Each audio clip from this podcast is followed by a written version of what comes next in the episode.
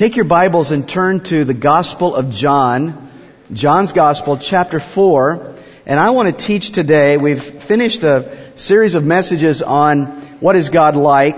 And I've been trying to build into our church an understanding of God because there's something that I want to see happen as a result. And that is, you know, the Bible says, they that know their God will be strong and then do exploits. And one of the exploits, one of the things that I think we're called to do is to share our faith and our hope in Jesus with other people. We're to promote and expand the kingdom of God. So what I want to do tonight, uh, tonight, this morning, sorry, I'm still Saturday night, um, is how to create a ripple effect through one-on-one friendship, just sharing faith with friends.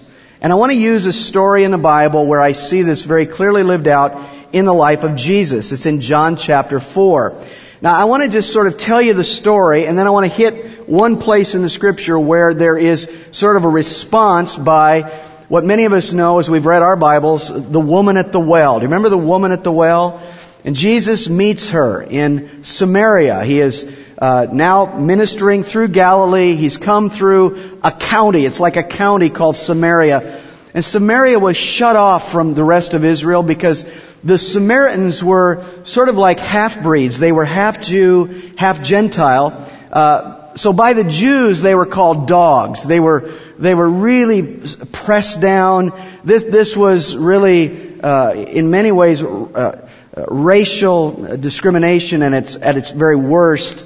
Uh, these people were, were not even spoken to by the Jewish people. So here Jesus is walking now through Samaria. His disciples have gone into a little town in Samaria called Sychar, down to the local McDonald's to get some food. Jesus comes to a well, and he's thirsty. He's been ministering, he's been preaching, he's tired, he's thirsty, and there's a woman there at the well, and he says, would you give me a drink?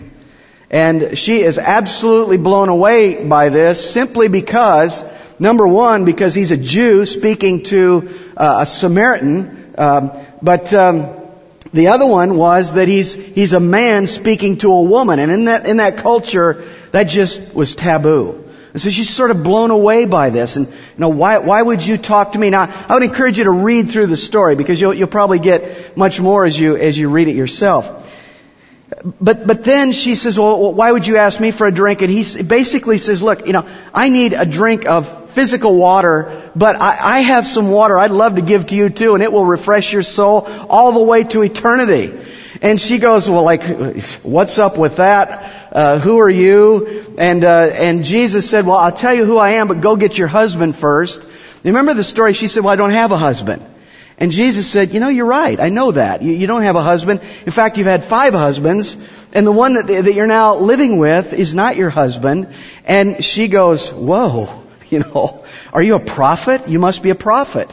And, uh, and then Jesus uh, begins to just continue on in this conversation. He engages her. He, he just begins to open her up. And, and, they, and they visit and they talk about a number of different things. Finally, they get down to, uh, you know, uh, sort of religious concepts. And she said, well, we Samaritans say we worship in the mountains. You, you Jews talk about the temple.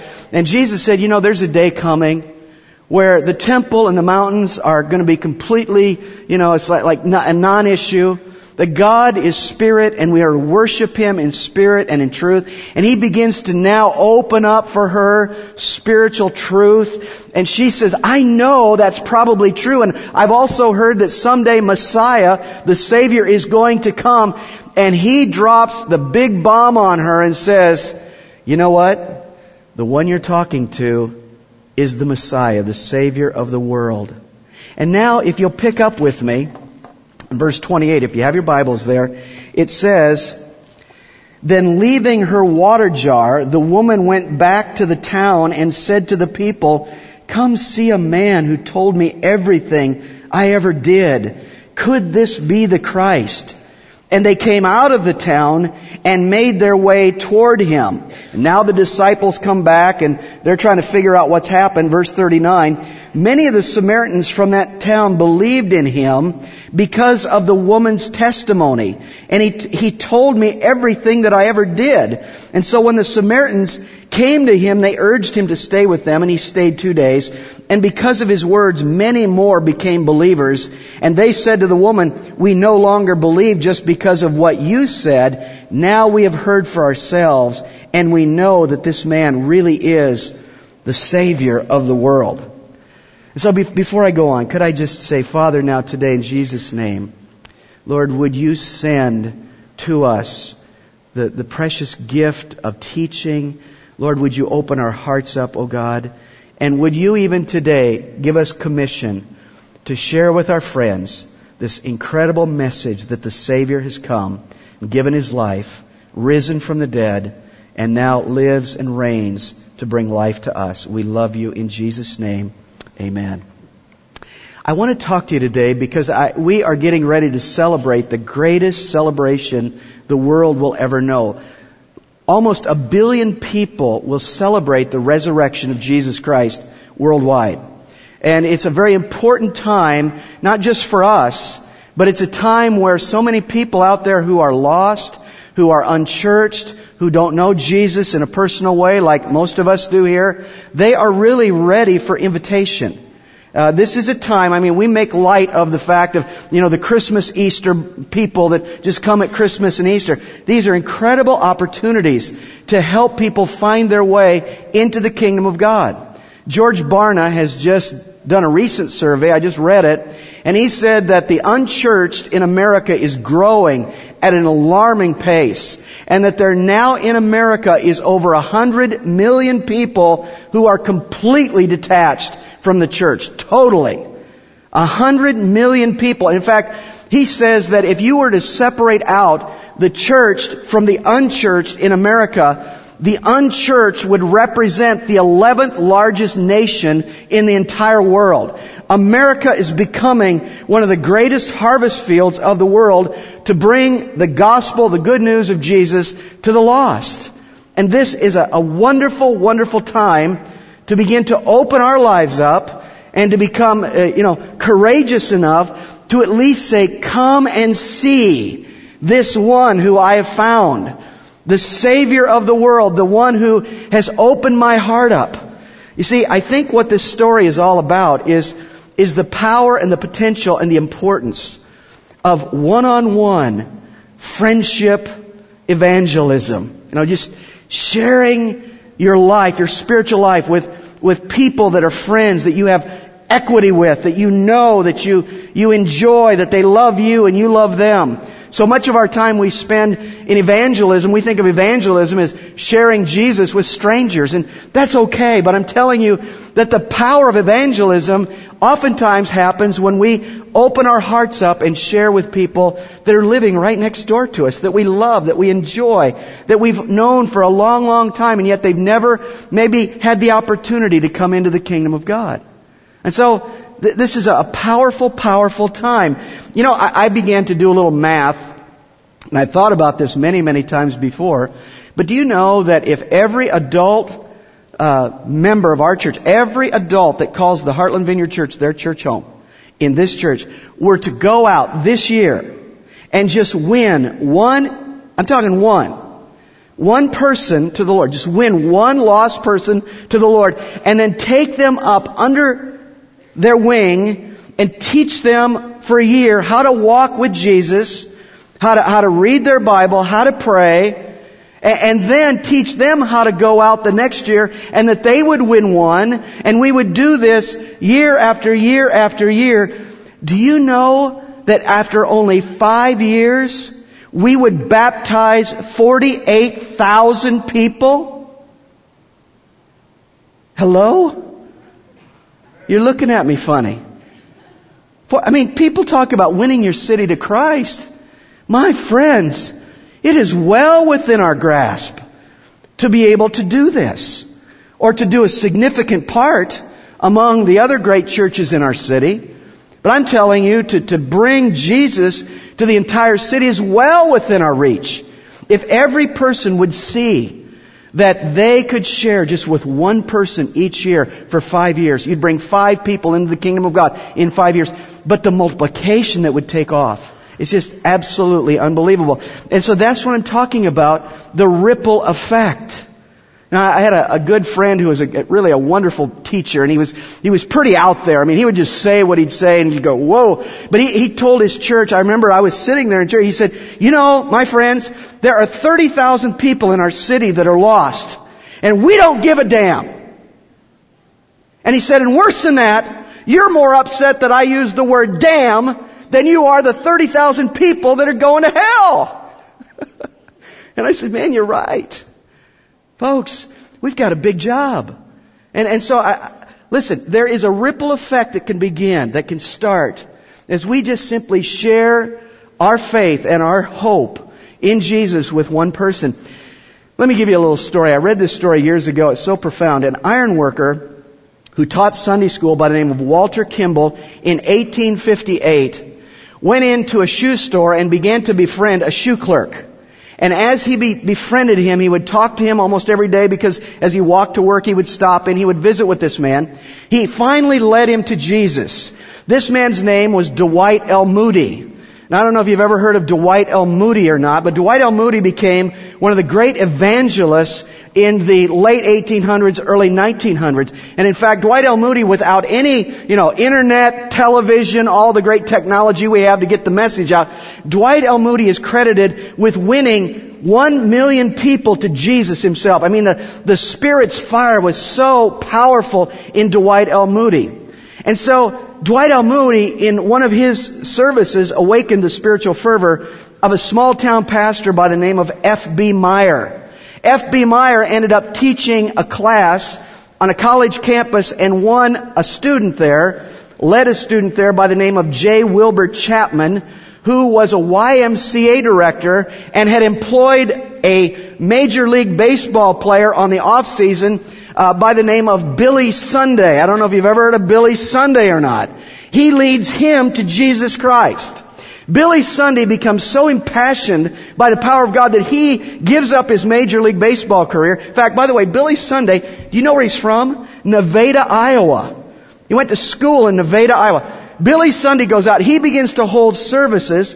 And as Billy Sunday leads people to Jesus, he's ministering down in the southeast.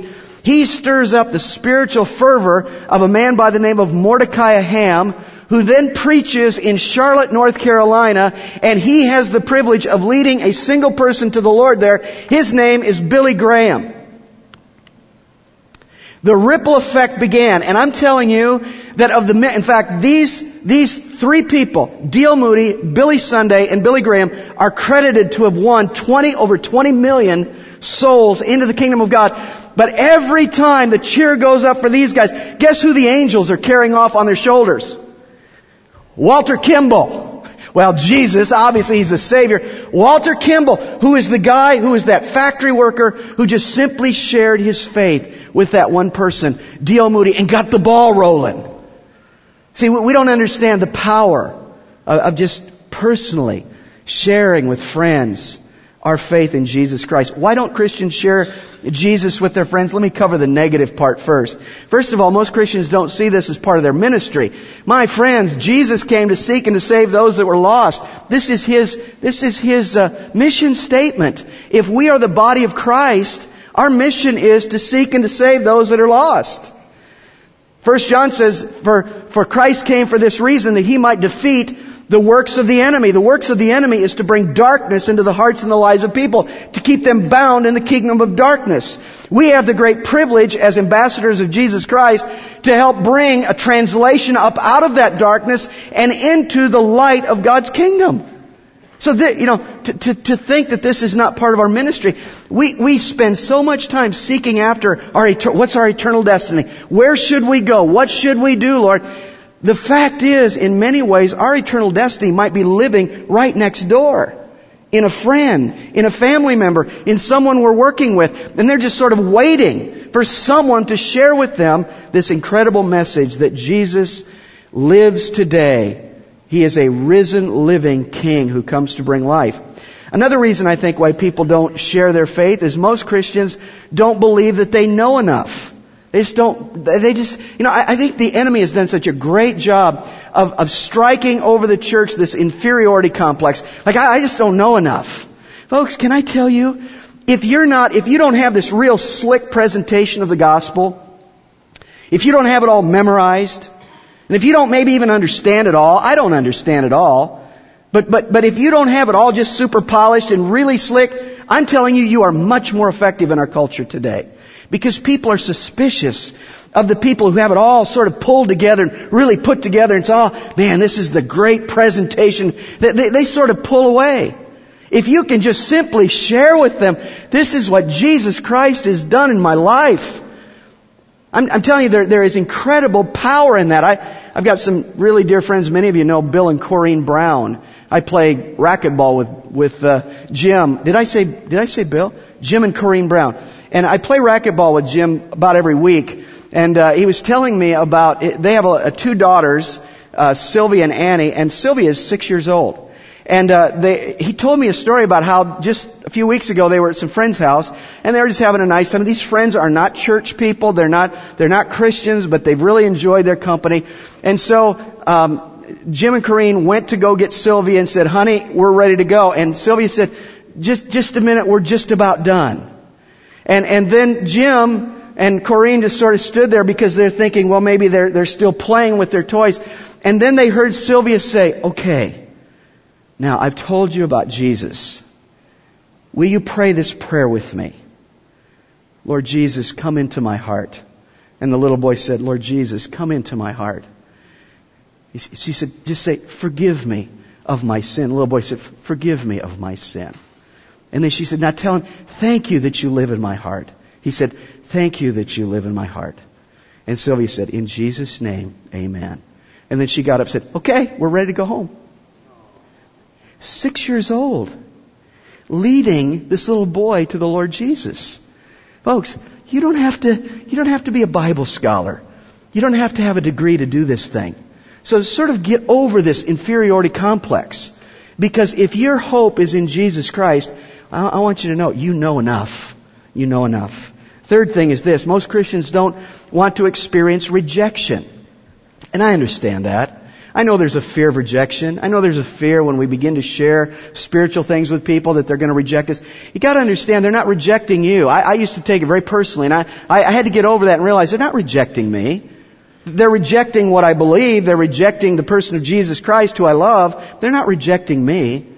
And so what I have to do though is understand that they need to hear this message from me and I'm not going to give up on them. And I'm going to just sort of just keep, keep, every opportunity I get, I'm going to keep sharing with them. I've, I've told you the story about an assistant football coach that I, that I worked with. And I mean, this guy was tough. And he, I would walk into the coach's office and he'd see me walk in and go, ah, praise the Lord, praise the Lord, praise the Lord. You know, and he's just mocking me. and I just keep saying, yeah, I, I say, look, you don't understand. God loves you. God loves you. And I would talk to him. And then it came a time where he found out his son, who was a senior in high school, was an alcoholic. And he came to me. And he said, you have talked about God in your life. And you know what? I need God. And I had a chance to lead that man to the Lord. Only because I think I just put up with the rejection. It's okay to be rejected. And so, the fear of rejection. And then number four, most Christians aren't motivated enough by compassion. The more we get the love, and this is what I love about my church, because so many of you are operating in the love of God. You know the love of God. You're not operating out of a sense of guilt, not, well, I gotta go door to door, knock on doors and share my faith. You know, let's not do that. But I'm telling you, when you have the compassion of God and you look at that person that's working next to you or that neighbor that's living next to you and you go, man, I, I know how much God loves them. I'll tell you, this is when you become effective as a witness. And then number five, most Christians don't see evangelism as a process. As a process. It is a process. Now it does lead to an event called salvation, the born again experience. I'm thankful that personally I know my spiritual birthday, April the 10th, 1972. That's when I was born again.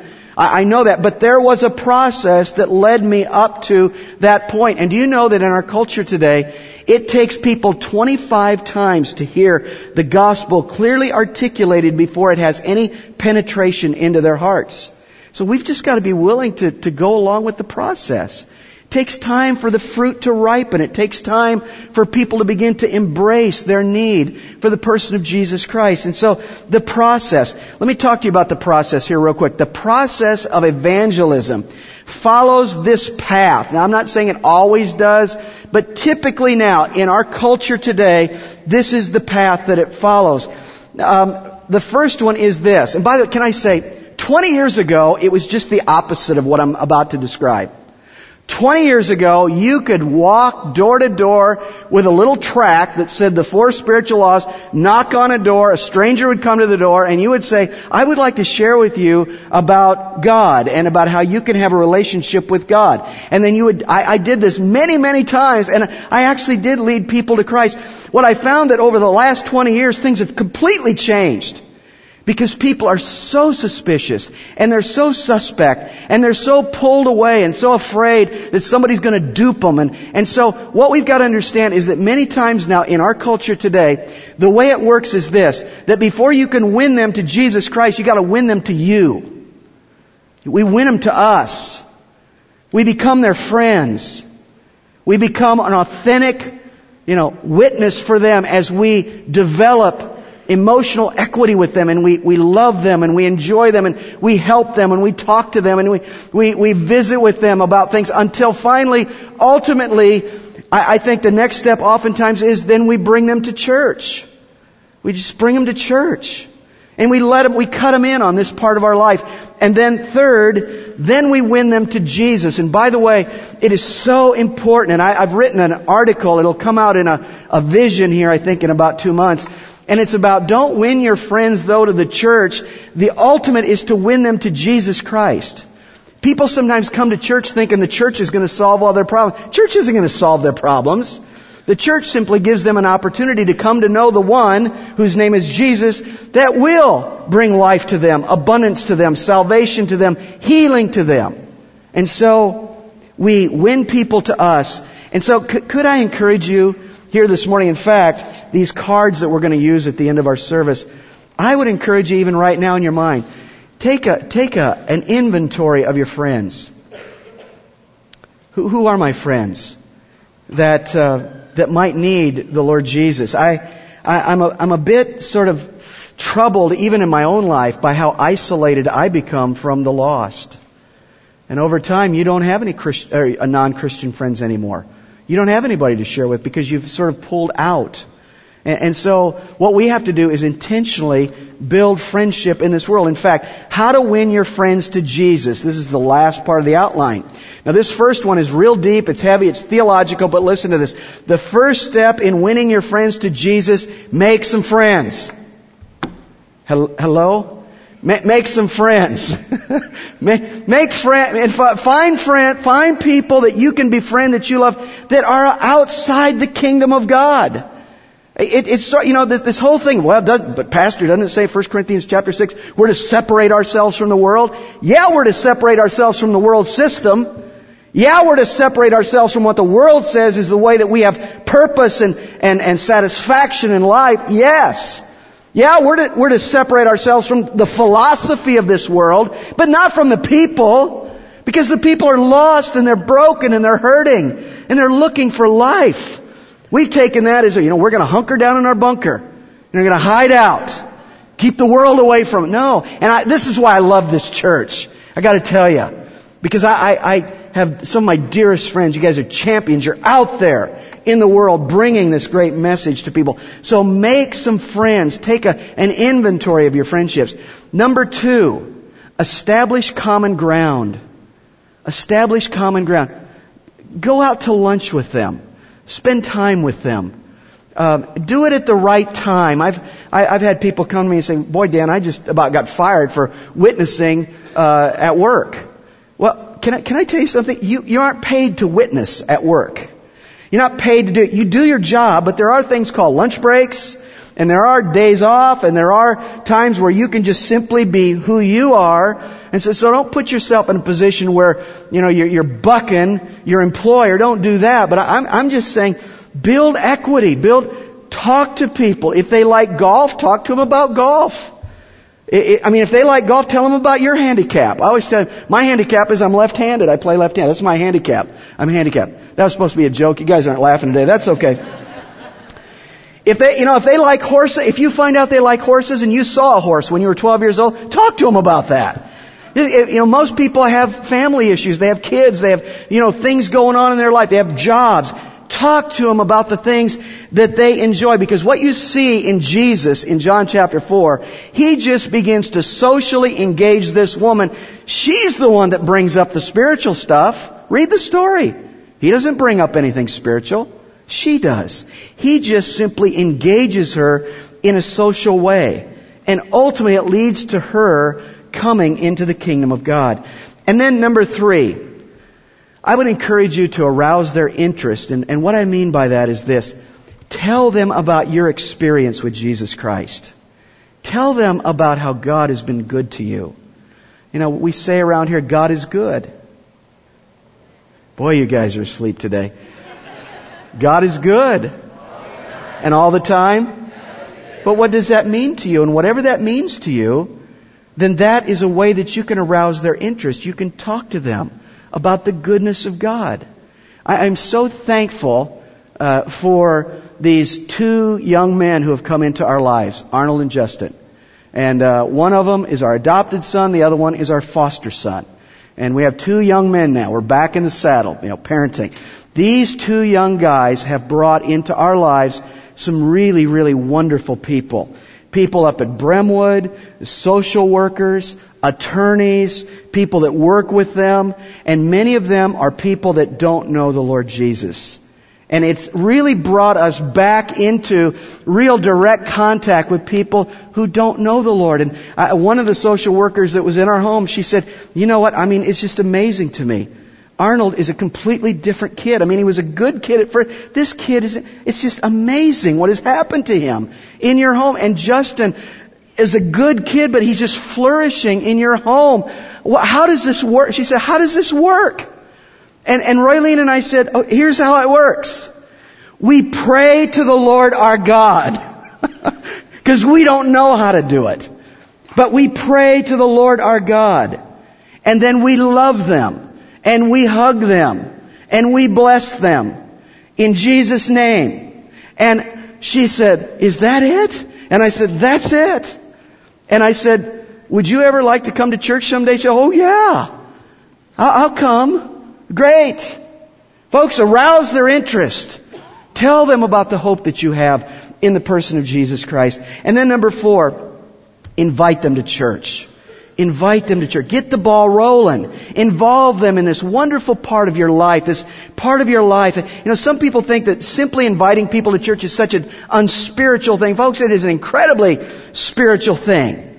That you, that you would invite someone to come to, to, to church with you. Um, 1 Corinthians 14, let me see if I have time. 1 Corinthians 14, 23, it says, So if the whole church comes together and everyone speaks in tongues, and some who do not understand or some unbelievers come in, will they not say that you're out of your mind? But if an unbeliever or someone who does not understand comes in while everyone is prophesying, he will be convinced by all that he is a sinner and will be judged by all, and the secrets of his heart will be laid bare. So he will fall down and worship God, explaining God is really among you. Now the question, I, I know this is, you know, you get wrapped up, well, tongues and, folks, can I ask you, how'd that unbeliever get to church?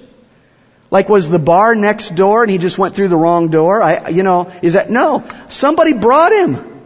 So, somebody brought that guy to church. And then he experienced God there, and then he falls down and says, truly the Lord is the Lord, and he is among you. And so, so what I'm saying is, invite people to come here. Folks, Easter is the prime time to invite people to come to church. But can I encourage you to do this? Prepare them before you bring them. Prepare them just a little bit.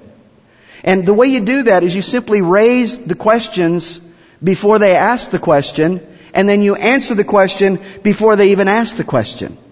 Like, for instance, um, you'd say, You're probably wondering what you're supposed to wear. What you got on is great.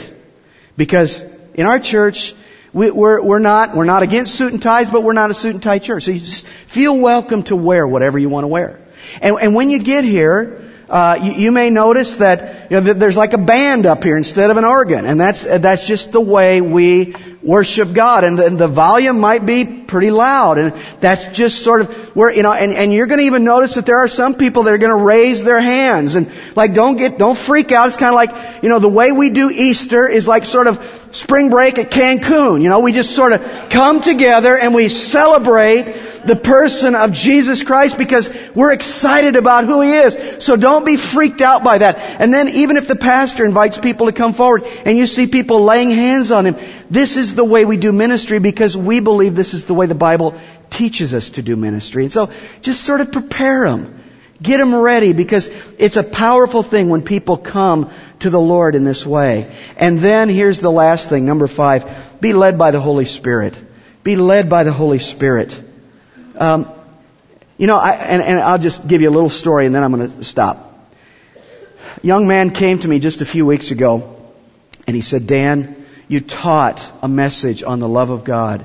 And he said, and then you ask, is there anyone here that doesn't know Jesus? Why don't you just raise your hand? And he said, I was so frustrated with you. Because he said, I brought a friend with me and he was sitting right beside me and I, I sort of opened my eye and looked over and he had his hand up and you didn't see his hand. And it just really frustrated me because here this guy is. I brought him and I talked to him about the Lord and, and, and he said, you, you didn't see his hand. But then he said, all of a sudden, the Holy Spirit began to talk to me.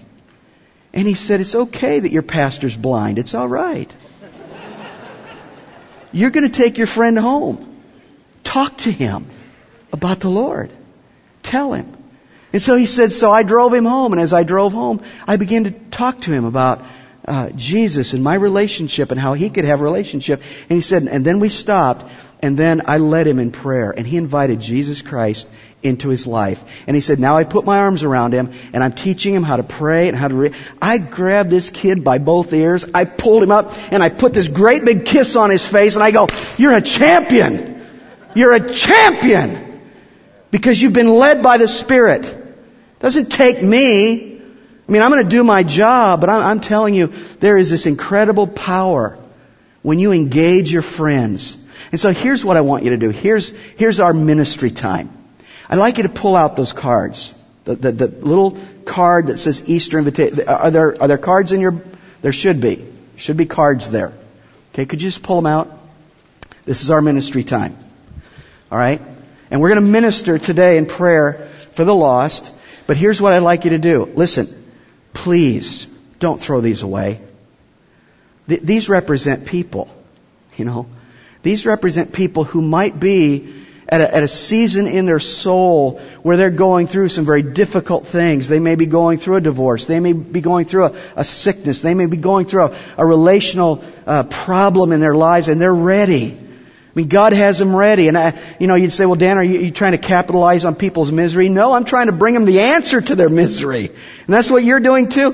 And so I want you to take these cards. And while I pray, I believe the Holy Spirit, at least for many of you, are, you're going to, you're going to get some pictures of people, names, families, neighbors, friends, coworkers, people that you go to school with that you could either fill this out, this card out with a little invitation on the side, say, I'd love for you to come to Easter service with me. And then go home, stick a little stamp on it and send it out my mail. Or you may just want to personally deliver this to them and say, I would love, I would absolutely love for you to come to Easter service with me. We put together a packet that we sent up to Bremwood, which is the, uh, the home up in, uh, uh, up in Waverly for the young people who have been misplaced out of their homes. And uh, I, tell you what, we're so excited that we're going to go back up. We're going to follow up on those invitations be, because these are great kids. Now, they just haven't.